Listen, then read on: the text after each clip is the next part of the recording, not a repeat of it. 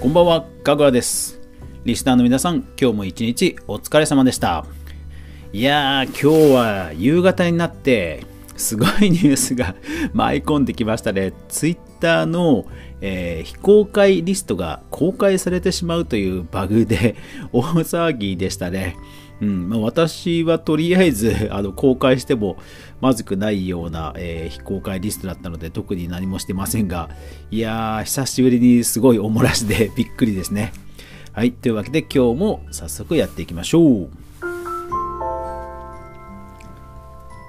はい、えー今日はですね、これから私は、えーっと、まあ、もう夜中になるんですけども、えーマッサージに行ってきます。ちょっと久しぶりなんで、えーかなりゴキゴキされるような気がします。なんかバタバタして、えーだいぶ行けなかったんですよね。ちょっと久しぶりに行ってきます。でまあ私あの腰痛が、かなりひどくてですね。でまあもっとひどかった時があったんですよ。2015年ぐらいですかね。うん。もう本当に、背中は痛い腰は痛い、それからあと椅子に座ってるとお尻も痛い。もうね背中周り全般もうダメで腰なんかは本当にもう歩けない時もあったぐらいでした。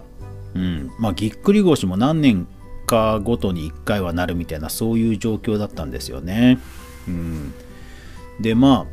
あその頃何があったかというと、えー仕事でまあ何でしょうねその、えー常駐案件といってある会社さんに行ってもうひたすらいろんな作業をするという、えー受託をひたすら受けていた時期がありました。でまあそこでねえっと、フリーランスとして仕事に入っていたので、まあ、やはりある程度結果を出さなくてはいけないということのストレスもあったり、まあ、あとはですね、まあ、ここだけの話、本当ね、本当ね、雇われ仕事という感じで、うん、まあ、なかなか大変でしたよ、本当に。あの、いい職場もありましたけど、うん、やー、思い出したくないところもね、ありました。いやー、本当にね、ありましたね。うん。まあ、それで、えーまあ、いわゆる激務、まあ、ぶ自分でね、結局フリーランスとして行ったので、激務、あのブラックではないんですけども、まあまあ、あの姿勢を悪くして、ひたすらデスクワークして、運動不足にもなっていたという時期が何年も続きました。まあ、そうしたらまあね、腰とか悪くなるのは当たり前ですよね。で、あと、えーダイエットを、まあ、過度なダイエットをしすぎて、えー筋肉が落ちてしまったんですよね。ダイエットというのは先に筋肉が落ちて、えー次に脂肪が落ちるというメカニズムなので、まあ、一応分かっていて運動はちゃんとしたつもりだったんですが、まあ、やっぱり筋力が落ちていてそうするとねあのお腹周り支えることができなくなりますから、えー背骨に負担がかかって、ね、ヘルニアとか、えーそういう腰痛の元になるような痛みが蓄積されていくわけですよね。ですからまあそういった仕事の激務、えーダイエットによる筋力低下そして、え運動不足というのが相まってまあ本当にぎっくり腰というかあの起き上がれないような状況になりましたでまあ MRI とか取っていろんな、え整形外科も行ったんですけどもまあまあ、あのー背骨のもう約束の場所があって、えー L の4と5かな、えー、と4番目と5番目の背骨あの背骨の間の椎間板っていうこうしん、えー、とこう骨を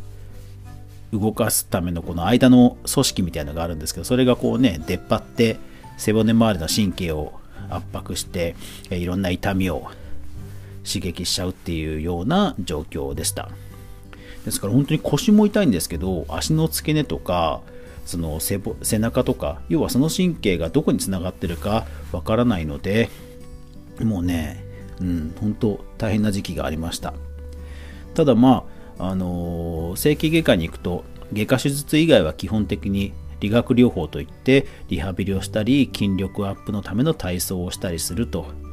いうことで、まあ、しのいでいくわけですよね。ただ当然その間も仕事をしなくちゃいけませんからやっぱり辛いわけですよ、まあ、なのでもうねかなり本気になって治療しなきゃいかんなと、えー、奮い立たせました。何をやったかというと Google マップで、えー、地元の、え、整体やマッサージをひたすら検索して上から順々に受診しに行きました。要はあのネットの口コミってやっぱりなかなかね、えー、見つけるのむずあ当てになる情報を探すの難しいじゃないですか。まして地元の、えネタというと本当にもともと情報も少ないのでもう腹をくくって上から順々に、え診察をしてもらいに行きました。でその中で、えー、個人でやられてる先生で、えー、スポーツ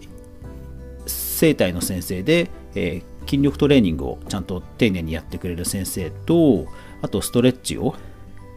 えー、丁寧に見てくれるださる先生とあと教育マッサージの人と、えー、もう一人あとマッサージの人と見つかってまあ相性も良くてですね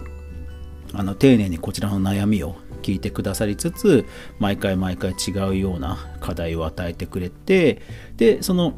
指示に従って少しずつ自分の時間もちゃんとトレーニングというかストレッチとかをして、え、筋力を少しずつつけていって、まあ、ようやく、うん、普通の生活ができるようになったということでしたね。うん。そう。なのでまあ今でもとにかく発症する前にえためないようにすると。いうことを心がけています。まあ、とはいえ今、今、ん ?1 月か。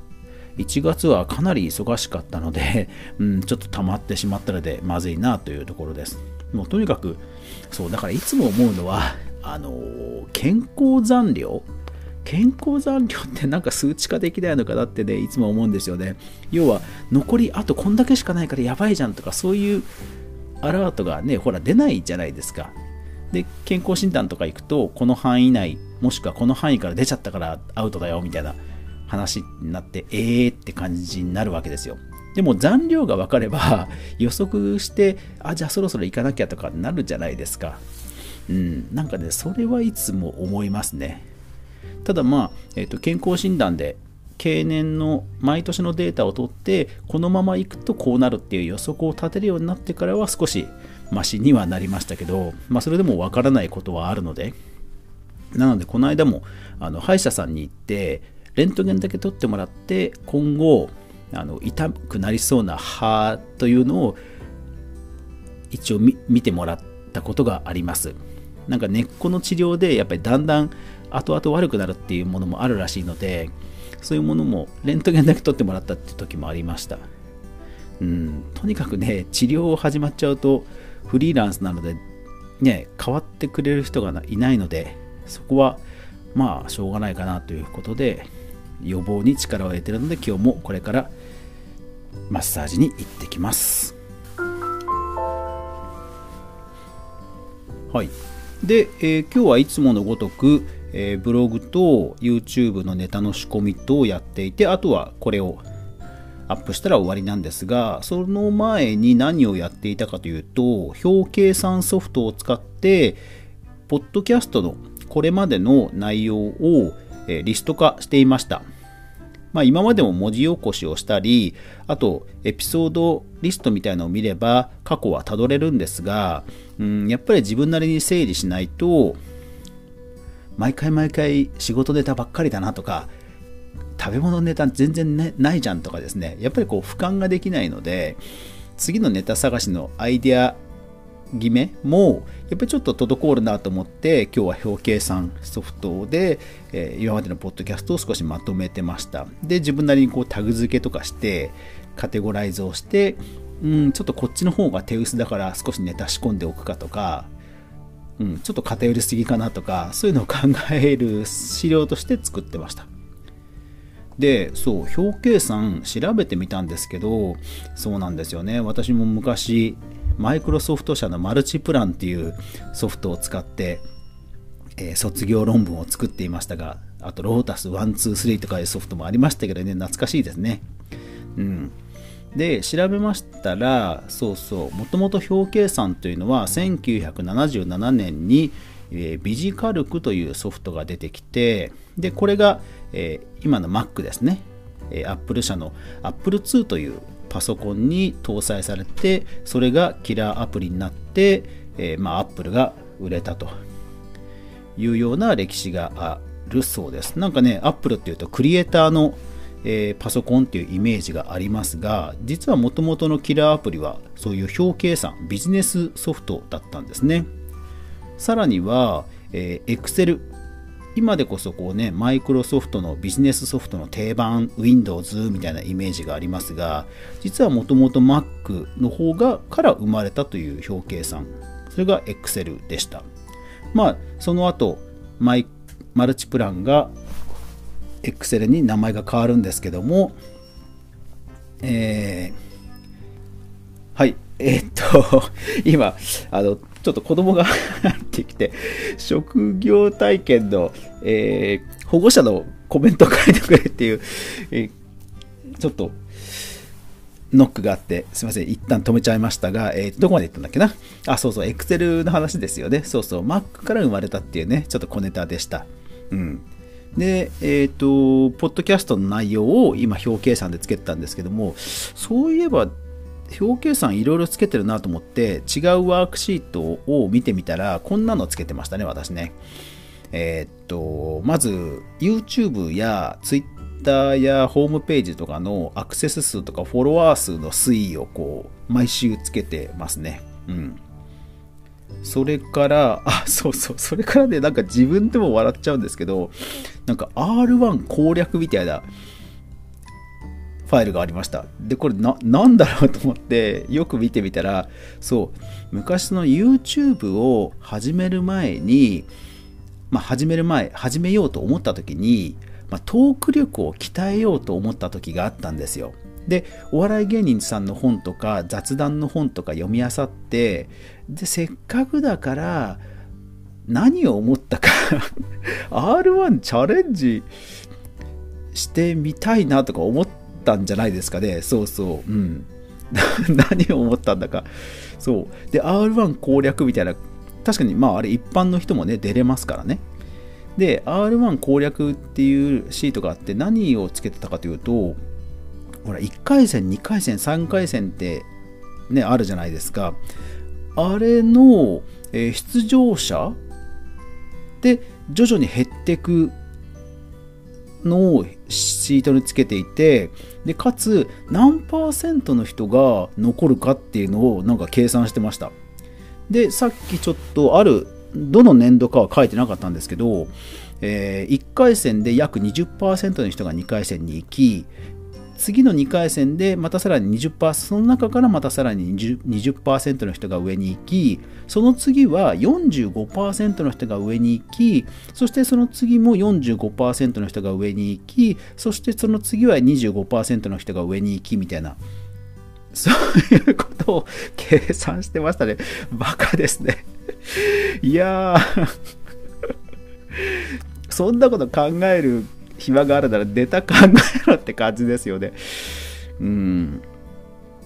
いやー、まあ厳しい戦いなんで、本当優勝する人すごいですよね。そう。あと私何気に日記もつけてるんですよね、不定期にね。うん。なんか、うん、嬉しかったとことことかね、そういうのもつけてます。それはワークシートじゃないですけどね。あとは、あ、そうそう、Google マップの面白地図を見つけたネタ帳みたいのもなんかつけてますね。一応そのマツコの知らない世界の Google マップの案内人として、えー、出演した手前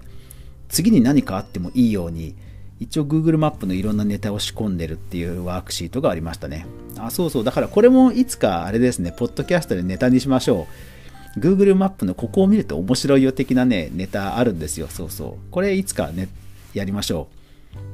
なんてことを、まあ、日々不定期にワークシートにつけてます。だから本当、